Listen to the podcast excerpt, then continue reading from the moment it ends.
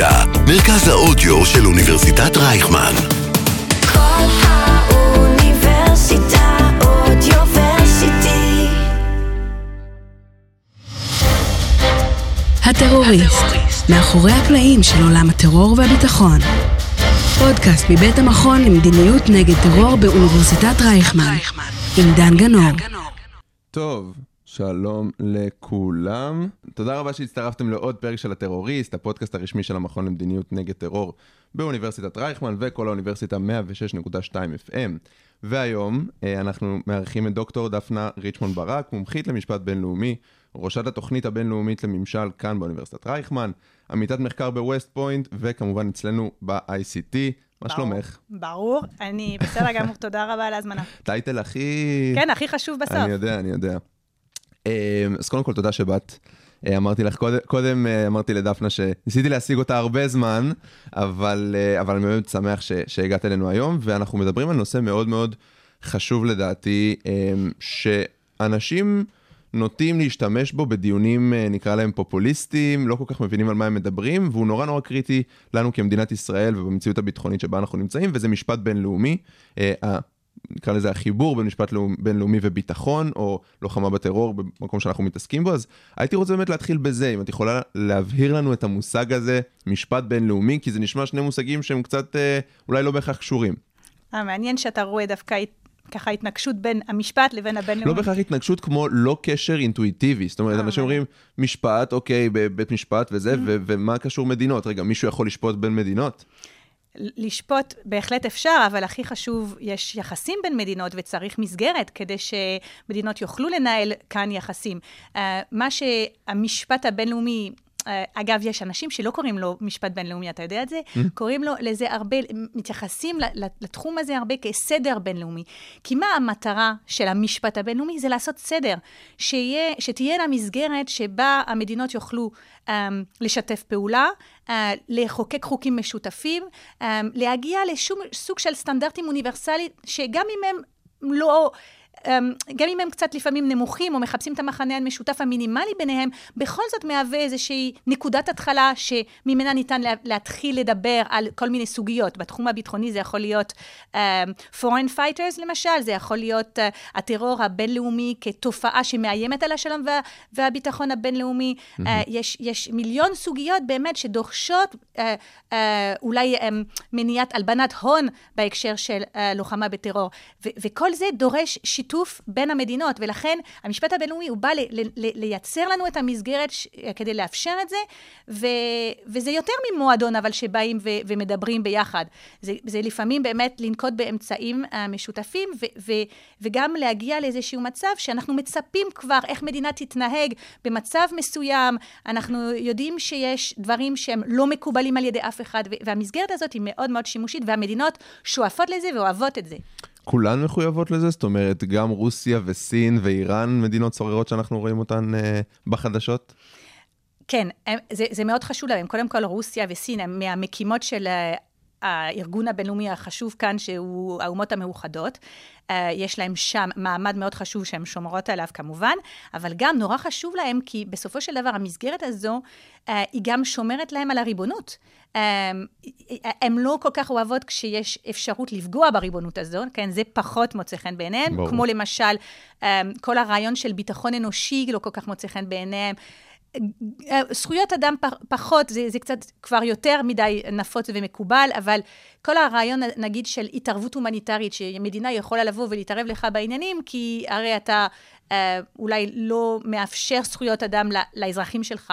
אז זה הן רואות כהתערבות בלתי חוקית בעניינים שלהם, אבל לשמור על המסגרת ו- ולהיות חלק ממנה ולהשפיע על מה שנעשה בתוך המסגרת או המועדון הזה, זה כן מאוד חשוב, והן משמרות את זה, גם, גם רוסיה וגם סין. זאת אומרת, המדינות האלה רוצות את הזכויות של להיות חלק מהקהילה ולקבל את המוניטין של מדינות שמשתפות פעולה עם הסדר העולמי. מצד שני, לא בהכרח רוצות את החובות שמוטלות אולי במשפט הבינלאומי, זאת אומרת, לאפשר לבאמת גופים בינלאומיים לבקר אותם ולפקח עליהם. יש משהו במה שאתה אומר, אבל זה גם, אני חושבת, זה לא רק הזכויות, זה גם היכולת השפעה. ו- ו- וזה, אני חושבת, מבחינת נקודת המבט של ישראל, um, um, להיות חלק מהמסגרת, אם אתה יוצא ממסגרת בינלאומית, מכל, מיני, מכל מוסד בינלאומי או ארגון בינלאומי או אפילו ארגון אזורי, אתה מאבד את היכולת להשפיע עליו. אז לפעמים, גם אם אתה לא מסכים במה שהארגון עושה, או לפעמים לכיוונים מסוימים שהוא הולך אליהם, כלומר, למשל פה, כמו שאמרתי, התערבות הומניטרית ופגיעה בריבונות לטובת זכויות אדם ודברים כאלו, עצם העובדה שאתה שם, ואתה ת- תחשוב על, גם על סין במהלך המשבר של קורונה. הנוכחות של סין, ההשפעה שלה, את זה שהיא הייתה מאוד מאוד מעורבת בכל מה שקרה ב- ב- בארגון הבר- הבריאות העולמי, אפשר לה כן. יכולת השפעה. אז זה, הכוח הזה, הוא, הארגונים הבינלאומיים והמשפט הבינלאומי גם מעצים את הכוח ו- ומייצר ערוצים חדשים, אחרים, להפעלת הכוח הזה. אה, כלומר, כל- כולם רוצים להגיע בספטמבר לניו יורק ולנאום בעצרת הכללית של האו"ם. גם. זה אפרופו ההשפעה. אבל לענייננו באמת, אה, אם אנחנו צוללים לעולם הביטחון, אז אה, איך אנחנו, איפה שם זה מתממשק? זאת אומרת, עולם הלוחמה בטרור, עולם ה- התופעה הזו שאולי כש, כשהתפתח המשפט הבינלאומי, או כשהוקמו הגופים האלה, האו"ם הוקם אה, 45, אם אני לא טועה, אה, אה, האיומים האלה פחות היו במוקד. איך היום מתמודדים עם הדבר הזה? המשפט הבינלאומי הוא נשמע כמו משהו כזה קצת אנכרוניסטי, אה, אה, נוצר לפני מאות שנה ואולי הוא לא תואם את המציאות של היום. זה לא בדיוק נכון. אה, יש כמובן אמנות בינלאומיות שהן יחסית אה, ותיקות יותר וכולי, אבל בסופו של דבר המשפט הבינלאומי הוא מנסה ומשתדל להתאים את עצמו למציאות שמש, שמשתנה. הבעיה היא שיש לנו 193 מדינות בארגון האו"ם היום, ולכן כדי לנהל אה, או, או, או, או לה, להביא לידי ביטוי שינויים והתמודדות עם תופעות חדשות, לפעמים זה לוקח זמן. אבל יש... אבל בכל זאת, עוד פעם, אנחנו ראינו התערבות מאוד מאוד גדולה של מועצת הביטחון בתחום של טרור לאחר אה, אה, 11 לספטמבר, כמובן. בואו נעשה זה על מועצת הביטחון, אה, גוף, אה, תקני אותי אם טועה, היית מרצה שלי, אני לא- אני לא רוצה לטעות פה. אני, אגיד את זה, בסדר. בבקשה. זה אחד מהגופים העיקריים של ארגון האו"ם, שהוא בעצם הגוף המבצע, זה גוף שהוא קטן יותר, שם אין 193 מדינות, לכן יש לו יותר כוח, ויש לו את הסמכות uh, לקבל החלטות um, כדי לשמור על השלום והביטחון הבינלאומי, לאפשר אפילו שימוש בכוח. ולכן זה, זה גוף מאוד חשוב, וזה בדיוק מה שקרה לאחר הפיגועים אה, נגד ארצות הברית ב-2001, ו, ו, ופתאום אתה רואה את מועצת הביטחון באמת מר, מרימה את הכפפה, מקבלת החלטות, שיתוף פעולה של כל המדינות, אין הפעלת וטו, אה, זה מובן לכולם שארצות הברית תחת מתקפה, על ידי ארגון שהוא לא מדינתי, ובכל זאת, אה, בכל, בכל זאת יש כאן... אה, אה, התכנסות של הקהילה הבינלאומית כדי, כדי לאפשר ולתת לארצות הברית את הזכות תגובה. כלומר, העולם מבין שאל-קאעידה פתאום הופך להיות האויב של העולם, וזה משהו שצריך להתמודד איתו, אבל הוא לא אפגניסטן, זאת אומרת, סתם לדוגמה, הוא לא מדינה, הוא משהו קצת אחר. ומה, ו, ו, אז באמת איזה התאמות עושים בדין, בדיני המלחמה, במשפט הבינלאומי ההומניטרי, איך מתייחסים לארגון שהוא לא מדינה? זה בעצם הרגע שמבינים שהעוצמה של ארגון לא מדינתי, של ארגון טרור מסוג אל-קאעידה, יכול להגיע לרמת העוצמה של uh, מדינה. ו- וזה לא היה... חשבו על זה לפני והבינו שאנחנו הולכים לכיוון הזה, אבל ב-2001 זה באמת נקודה שמבינים את זה, וזה חד משמעי, זה באמת, הנראות של זה, אי אפשר להתעלם. ו- ואז מבינים שזה לא משנה אם יש אפגניסטן מאחורה, אם יש מדינה תומכת, אם זה סוג של פרוקסי, זה כבר לא רלוונטי, ו- וזו התאמה, זו התאמה שנעשית ממש שלושה ימים אחרי הפיגועים, ו- ו- ו- ו- וזה מאז אנחנו בעצם, זה הגישה הרווחת והמקובלת יותר, להבין ש... המסגרת שאנחנו התחלנו איתה, כן, לדבר היום על משפט בינלאומי שהיא לכאורה באופן מסורתי מסגרת שמסדירה את היחסים בין מדינות, mm-hmm. היא גם רלוונטית ביחסים בין מדינות לבין ארגוני טרור וארגונים מדינתיים מסוגים אחרים. אז, אז, לא מדינתיים, סליחה. כן, אז באמת הייתי רוצה עוד פעם דאבל קליק על הסיפור הזה של דיני מלחמה. אם בקצרה את יכולה לעשות בריף על מה זה אומר דיני מלחמה, כי... תכף ניגע במקרה הישראלי, שהוא נראה לי מעניין מאוד את כולנו, אבל זה עולה כל הזמן מחדש, גם כמובן עם רוסיה ואוקראינה וכל כל הדברים האלה. מה זה אומר דיני מלחמה, למה מדינות מחויבות ולמה אולי גם ארגונים לא מדינתיים מחויבים?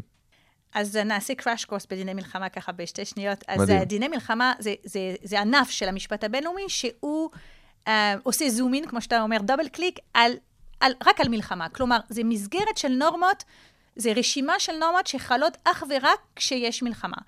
ו, ומה הם הנורמות, למשל, כאילו, על מה אנחנו מדברים? על מה, מה המטרות שניתן uh, לתקוף אותן? Uh, האם uh, פגיעה באזרחים חפים מפשע היא אסורה לחלוטין, או האם היא מותרת במקרים מסוימים? באיזה, באילו כלי נשק ניתן להשתמש? Uh, מה הזכויות של שבויי מלחמה כשהם נמצאים אצלי בשבי? ואגב, האם זה משנה אם הם מצבא סדיר של האויב או מארגון טרור? אז כל השאלות האלו הן שאלות שקשורות לדיני מלחמה, מה שנקרא. כל מה שאנחנו שומעים על המילות, ה-buzzwords של מידתיות למשל, או פשעי מלחמה, כל זה קשור לדיני מלחמה ש, שמתייחסים לזה גם כמשפט בינלאומי הומניטרי, כי כל המטרה שהתחום הזה זה לעשות איזון, או לנסות לעשות איזון בין ערכים של צורך צבאי, כלומר, לאפשר למדינות לנצח במלחמות, אבל מצד שני לשמור או לצמצם את הפגיעה ב, ב, באנשים חפים מפשע, לשמור על אוכלוסיות מוגנות, כמו עיתונאים, צוותים רפואיים, mm-hmm. אז כל הזמן לנסות לאזן את זה. עכשיו, כל הסיפור הזה נבנה על איזשהו מודל, והמודל היה מדינות נלחמות אחת נגד השנייה.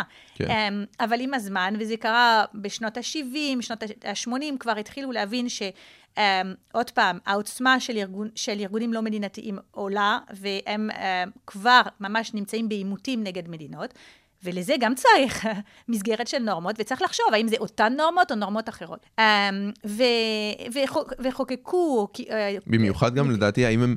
האם בכלל הארגונים האלה מחויבים לעמוד בנורמות האלה מצידם? כי בסוף הם לא חותמים על אמנות בינלאומיות, הם לא חתומים על, לא יודע, אמנות ג'נבה וכאלה, אז, אז בכלל מה, מה מידת הסמכות השיפוט אפילו של בית משפט בינלאומי כזה או אחר לדון אותם? אז לפני שאנחנו מגיעים לסמכות השיפוט, השאלה שלך מאוד מאוד נכונה, כן? האם הם, הם כפופים לאותן הנורמות? המדינות הרי, מה הן עושות? כי אנחנו שוכחים את זה. הם אלו שמסכימות לנורמות מראש, ומחליטות לקרות שם אמנת ג'נבה למשל, או אמנה אחרת שמגינה על ילדים במלחמה, או, או, או שאוסרת על נשק כימי. זה, זה המדינות עושות את זה, אף אחד לא אומר להם. זה משרת אותם במידה מסוימת. אז זה אני שמה בצד.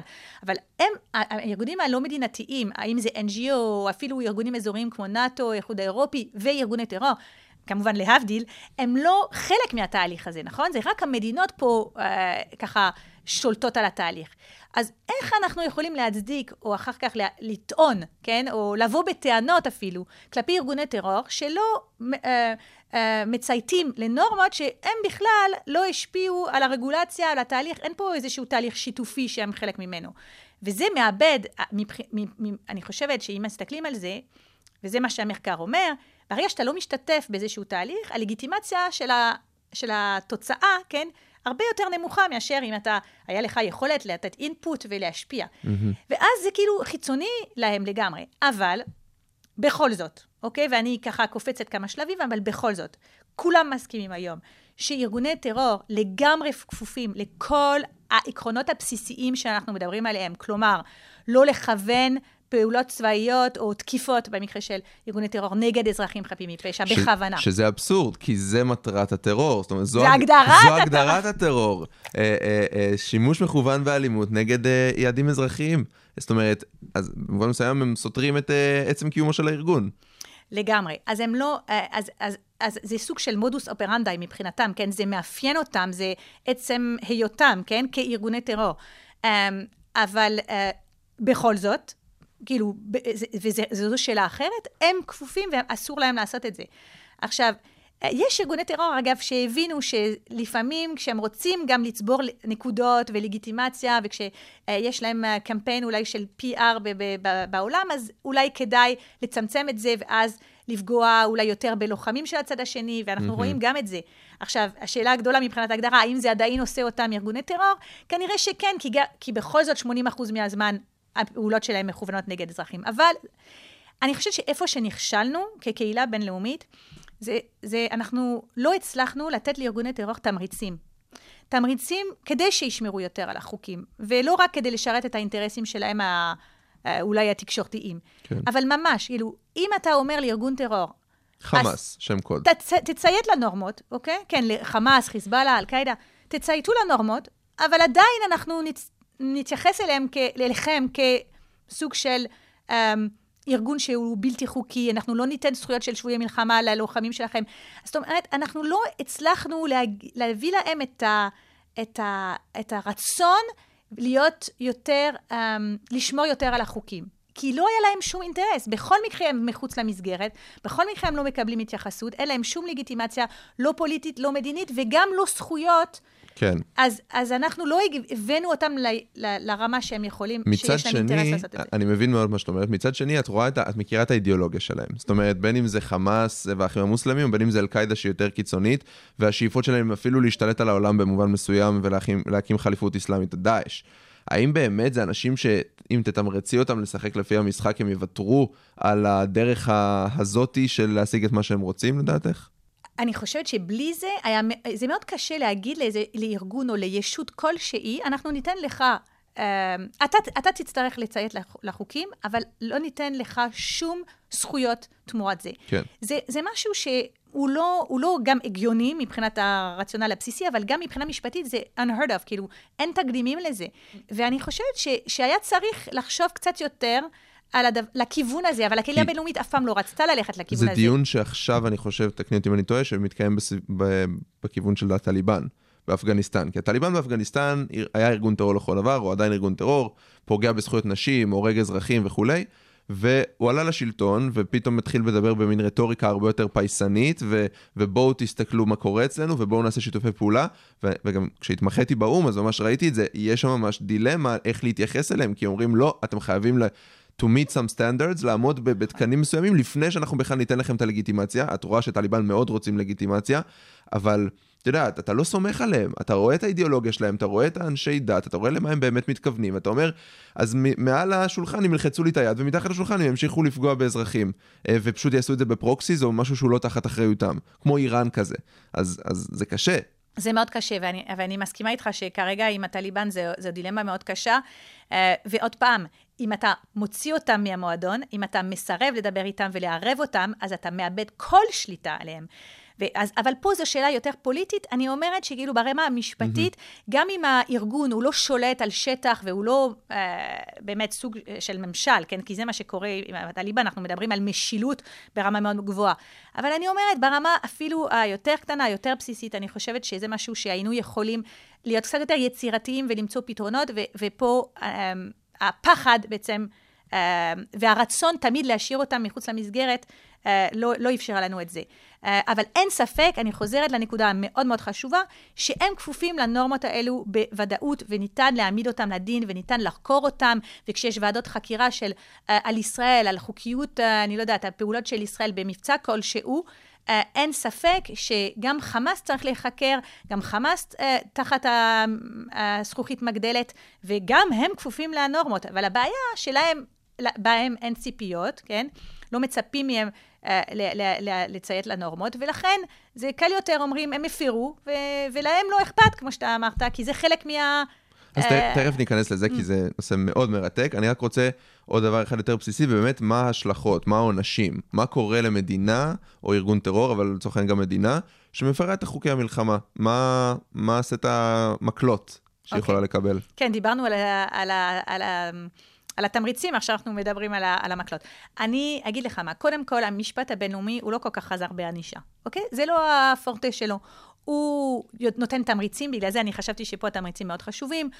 הוא עובד הרבה בדינמיקות ואינטראקציות, זה מבקר את זה, הגוף הזה מתח ביקורת, גינוי, אז זה יכול להראות שכאילו זה לא ממש רציני ואפשר להתעלם. ותמיד אפשר להתעלם, אבל בכל זאת, מדינות, בדרך כלל, ואני תכף מגיעה לארגונים כמו חמאס, הם, לא אוהבות את הביקורת, והן תמיד מנסות להצדיק את עצמן מכל מיני, על כל מיני טיעונים אה, אה, דווקא משפטיים. אבל אמ, אז ענישה זה בדרך כלל לא המרכז של הסיפור הזה, והאכיפה, עוד פעם, היא לא מושלמת, אבל אני תמיד אומרת, האם היינו רוצים אכיפה מושלמת של הכללים? אני לא בטוחה.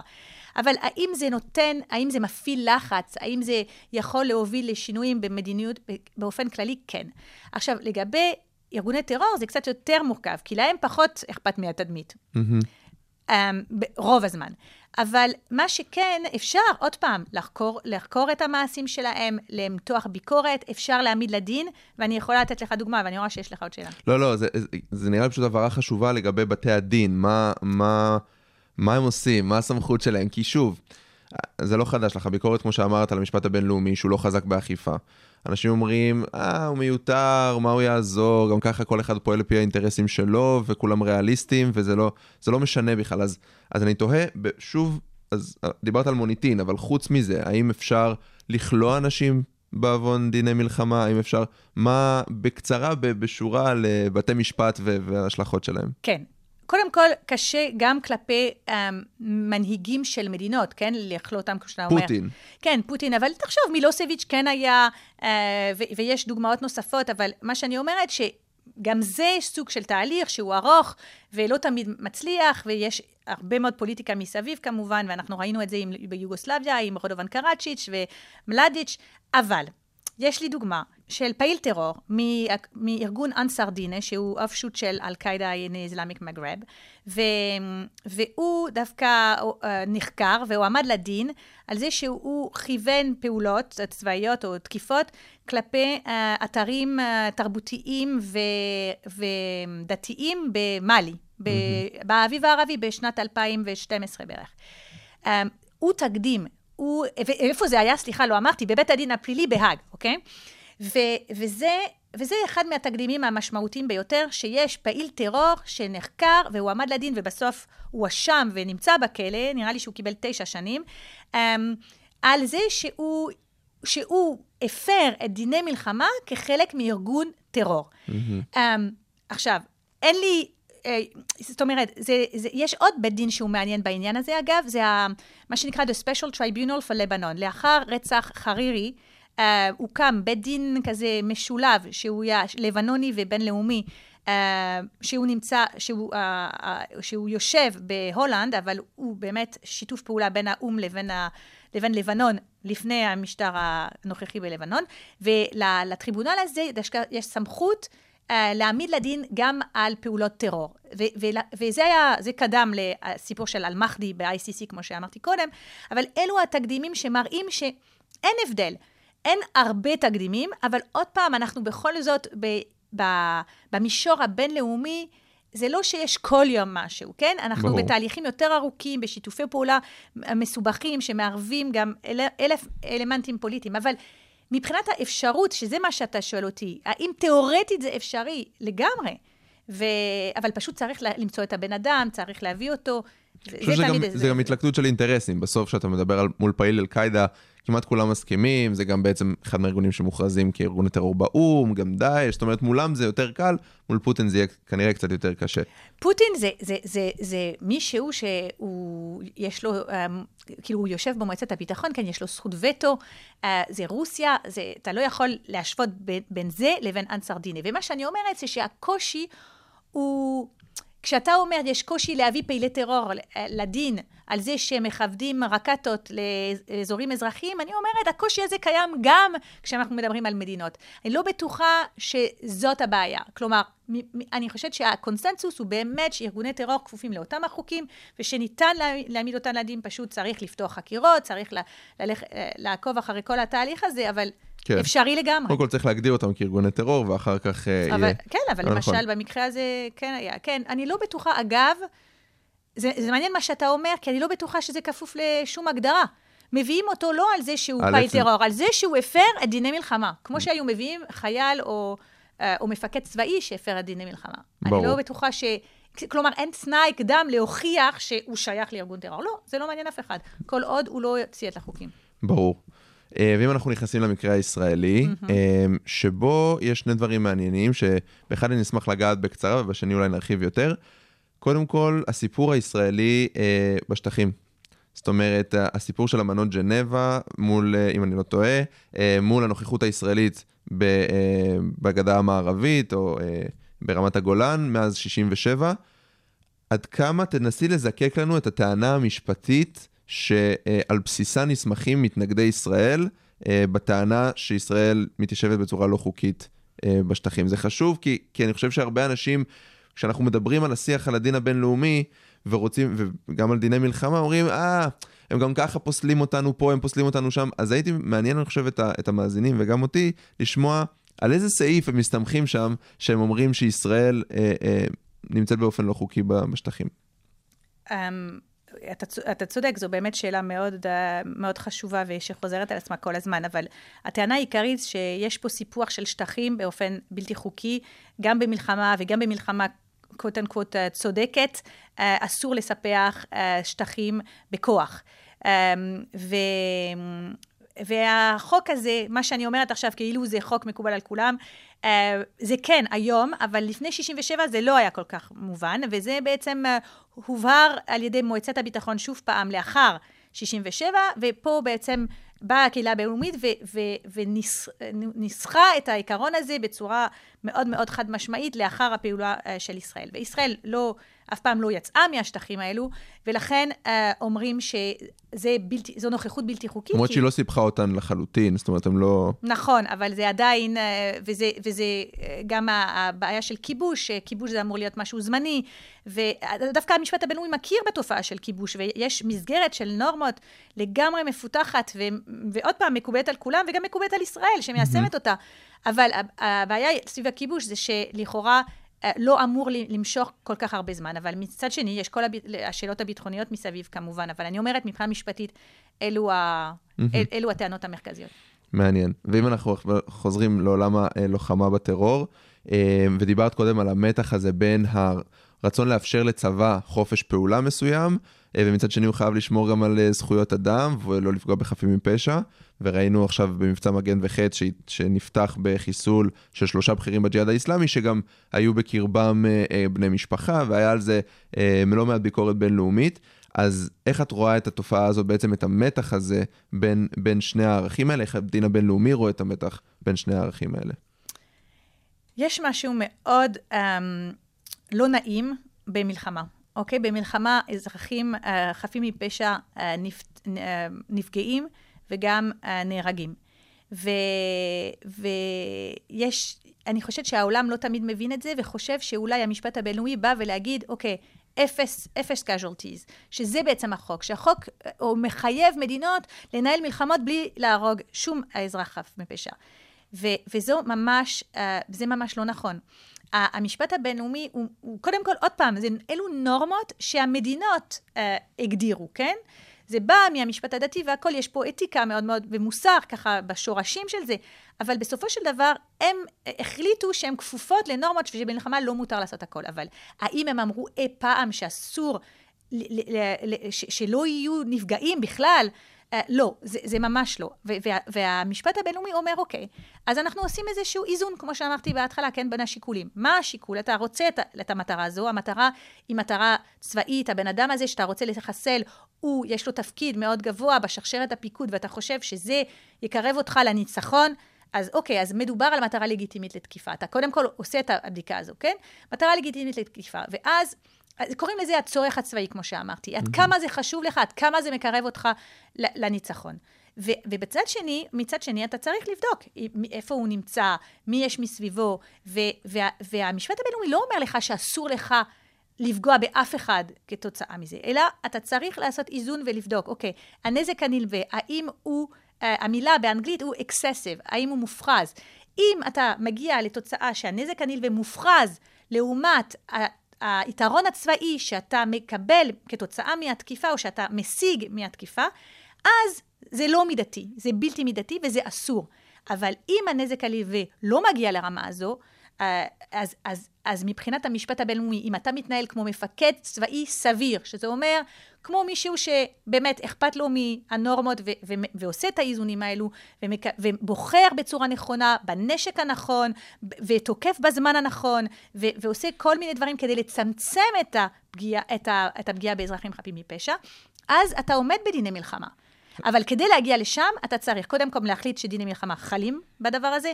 דבר שני, שהמטרה היא לגיטימית לתקיפה. דבר שלישי, שבאמת נקטת בכל מיני אמצעים כדי לצמצם את הנזק.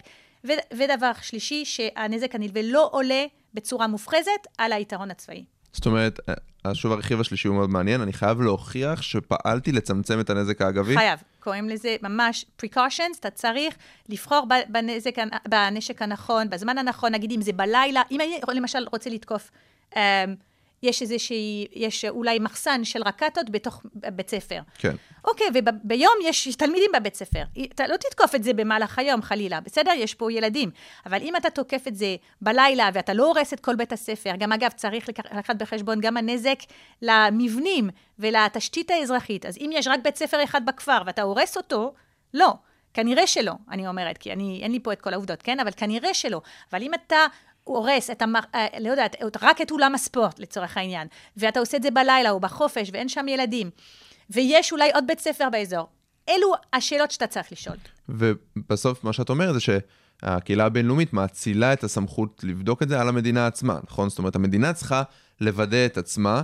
אה, אני יודע שאצלנו זה קורה באמצעות יועצים משפטיים שיש לגופי הביטחון, אה, אבל את יודעת, באופן עקרוני, אנשים יכולים להגיד, טוב, אז אני אגיד, אם אני, אם אני עושה דין לעצמי, אז ברור אה, שכך או אחרת, או אפילו לזייף דברים שעשיתי, אה, אה, אם אני רוסיה לצורך העניין, אני אגיד, בטח, הזהרתי אותם והם לא הקשיבו לי, לכי תדעי אם זה נכון או לא. אה, איך מתמודדים עם זה? זה נכון, אז כמו שאמרתי, אנחנו, המשפט הבינלאומי ככה מתייחס למפקד הצבאי כמפקד צבאי סביר. הוא צריך לפעול באופן, באופן סביר. אבל כשאנחנו עושים את האיזון הזה, כשמפקד צבאי עושה את האיזון הזה, ואתה צודק לגמרי, זה לגמרי סובייקטיבי. כלומר, אני יכולה להיות מפקד צבאי ולהחליט א', ואתה יכול להיות מפקד צבאי ולהחליט אחרת ממני. אבל כל עוד שנינו עברנו את התהליך הזה, פעלנו בצורה סבירה, כמו שאתה אומר, נתנו אולי התראה מראש לאזרחים ואמרנו להם לאן הם יכולים להתפ... ל- ל- ל- לפנות ו- ו- וללכת כדי להיות בטוחים. אלו דברים שאם אנחנו עושים אותם, אז זה ישפיע על הקביעה אם הסוף הייתה הפרה של המשפט הבינלאומי או לא הייתה הפרה של המשפט הבינלאומי.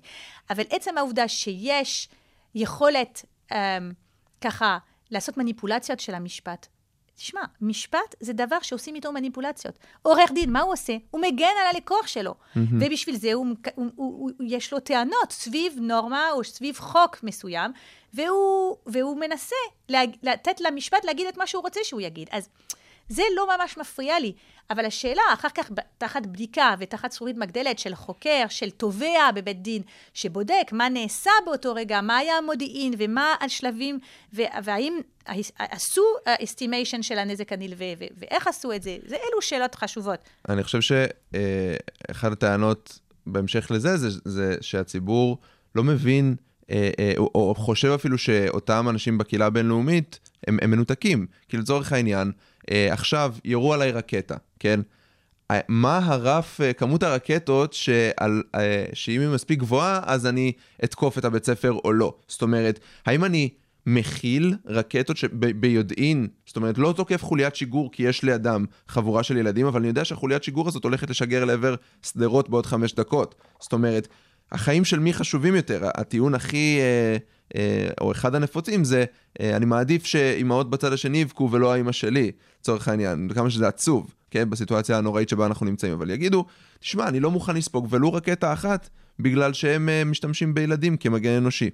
כן, זה עדיין לא נותן לי את הזכות לתקוף את הבית ספר, ואני לא חושבת שהטענה הזו היא, היא טובה, אני גם לא חושבת שהיא מבוססת מבחינת המשפט הבינלאומי, אבל אני רוצה להתייחס לאחד מהדברים שאמרת, שהטענה היא שאנשי המשפט הבינלאומי, או החוקרים, או התובעים שאני דיברתי עליהם, שבעצם, הם בסופו לא, של הם דבר... הם לא במקלטים. זהו, הם מנותקים. ואני רוצה להגיד, יש פה בעיה מאוד רצינית, וגם במועצה לזכויות האדם בג'נבה, שכל הזמן יש שם ועדות חקירה שיוצאות נגד, כאילו שהן מוקמות כדי לבדוק את מה שישראל עשתה.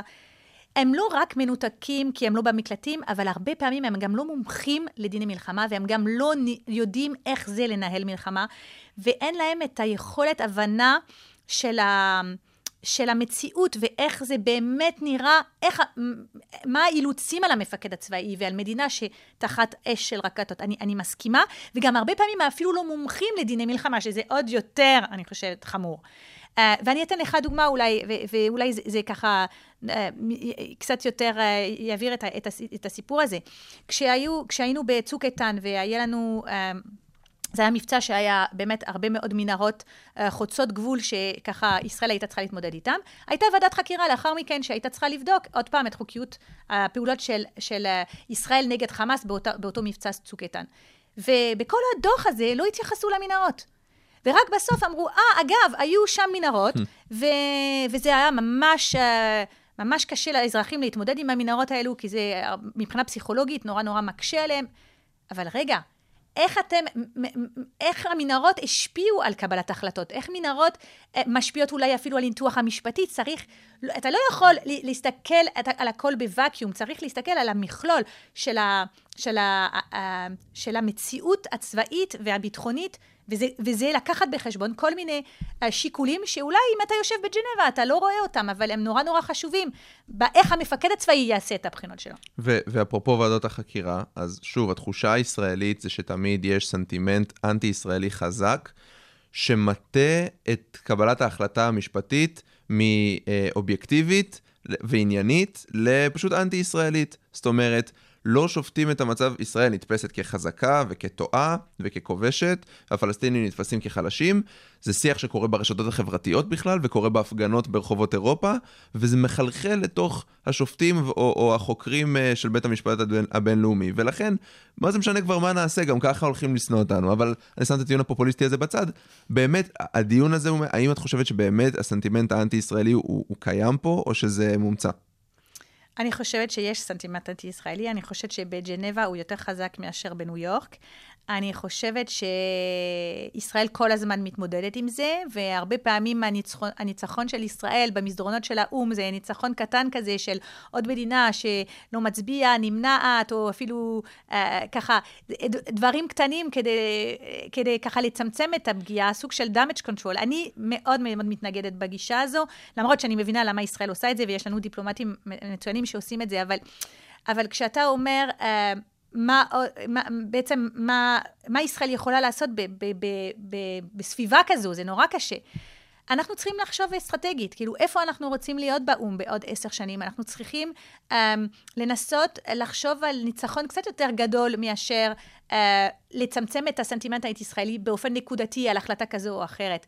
Uh, ול, ו, ו, ולנסות להבין, אוקיי, איך אנחנו היינו רוצים שזה ייראה, ואיך אנחנו מגיעים לשם, ולהיות קצת יותר על הפרואקטיבי ופחות על, ה, על התגובה, ו, וקצת לדחוף הליכים. אני חושבת שאנחנו עושים את זה במידה מסוימת, אבל יותר מדי פעמים אנחנו מרגישים שכאילו אנחנו רק פה מ- בשביל מגיבים. לצמצם את האנטי-ישראליות הזאת, והמגיב, ולהיות על, ה, על התגובה. אני, אני חושבת שזה משהו שהייתי, נגיד, משנה וקצת, לחשוב קצת יותר על אסטרטגיה לטווח ארוך. יש מדינות שהן מאוד טובות בזה, אה, ושככה עשר שנים לפני חושבות על אה, התמודדות ב, על כיסא של מועצת הביטחון, או על, על, אה, על אה, עמדות מפתח בתוך ארגון האו"ם. עוד פעם, בגלל שההשפעה בסוף היא, היא זה שתביא את הישועה. אני כן. מקווה שאת יודעת, שהסנטימנט האנטי-ישראלי לא יפריע לנו לקבל את אותן עמדות מפתח, אבל זה כבר אה, נושא אחר. שאלה ככה לסיום, אה, ובאמת על, על עולם המשפט הבינלאומי אה, באופן כללי, דיברת על זה שטוענים שהוא אנכרוניסטי, אבל שהוא באמת משתנה ומתאים את עצמו,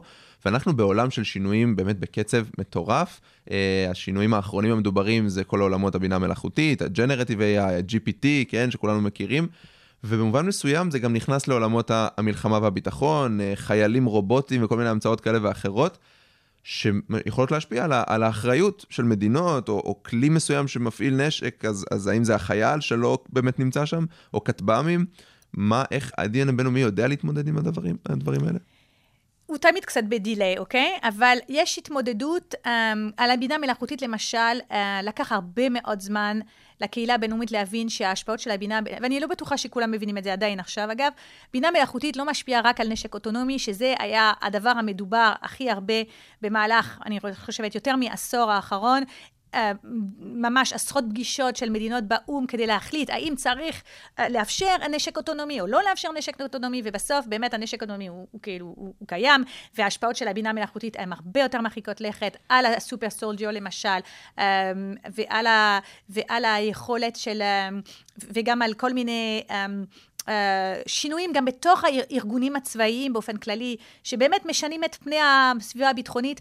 אז אף אחד לא בדיוק מדבר על זה, אבל המשפט הבינלאומי הוא, הוא, הוא פה, הוא, חושב על זה. הייתה עכשיו אה, לא מזמן הצהרה um, של um, ארצות הברית בנושא שימוש בבינה מלאכותית במלחמה, זו הצעה שניתנה בפברואר uh, האחרון, uh, 2023, וזאת ממש התחלה של באמת מדינות ככה לקחת בחשבון את ההשפעה של בינה מלאכותית על שדה הקרב המ- המודרני. זה עדיין מאוד חלש. אמ, אבל למשל על סייבר, יש כבר שנים את המדריך טאלין לסייבר, שזה ממש משפט בינלאומי טהור, שככה באופן, זה לא אמנה וזה לא מחייב, אבל זה כן מדריך שמשפיע מאוד על קבלת החלטות של מדינות, אה, שאכפת להם על מה כן מותר לעשות, והאם המשפט הבינלאומי חל בעולם הקיברנטי או לא חל, ומה, אה, האם תקיפה קיברנטית נותנת את הזכות תגובה אה, והפעלת כוח צבאי, האם זה אפשרי. אז יש שאלות שכן מתמודדים איתן, כל מה שקשור לחלל. זה גם מרתק, כי זה גם עולם חדש שמאוד מאוד כמובן מושפע מהטכנולוגיה, שם גם, גם יש, לא יש מת... תהליך התחלתי. שהוא גם לא מתרחש באיזושהי אה, אה, שטח של מדינה מסוימת, כמו הסייבר. לגמרי, וזה גם לא מוסדר, וזה מה שבעצם אה, מגדיר את מה שאתה אומר. וכיפת כן. ברזל זה בכלל מחוץ לקופסה, כי זה סוג של נשק, כאילו הוא פועל כמו נשק, אבל בסוף מגן על אנשים, והמשפט הבינלאומי מאוד מאוד לא יודע להתמודד עם זה. וואלה. Uh, לדעתי הוא צריך לתמרץ את זה, אבל אני חושבת שבפועל דווקא זה מקטין את היכולת תגובה של מדינות. אני חושב שזה עוד חלק אולי מהניתוק של חוסר ההבנה ש, שאזרחים נאלצים להתמודד עם, אה, עם איומי רקטות. יכול להיות שאולי אחרי אוקראינה זה, זה, זה קצת ישתנה. אה, ההבנה הזאת של לחיות תחת איום אה, רקטי. אני לא חושבת, אבל... אני כולי תקווה. דוקטור כן, דפנה רישמון ברק, אה, ראשת התוכנית לממשל כאן בבית הספר הבינלאומי, תודה רבה שהצטרפת אלינו. תודה רבה, שיהיה לכם בהצלחה. תודה. תודה רבה שהצטרפתם לעוד פרק של הטרוריסט, איתי בצוות שובל בן יאיר, ניר ג'רסי, נועה שולמן, עומר מנה ודניאל כהן. את הפודקאסט תוכלו למצוא בספוטיפיי, באפל פודקאסט ובכל האוניברסיטה. תודה רבה שהצטרפתם אלינו, נתראה בפעם הבאה.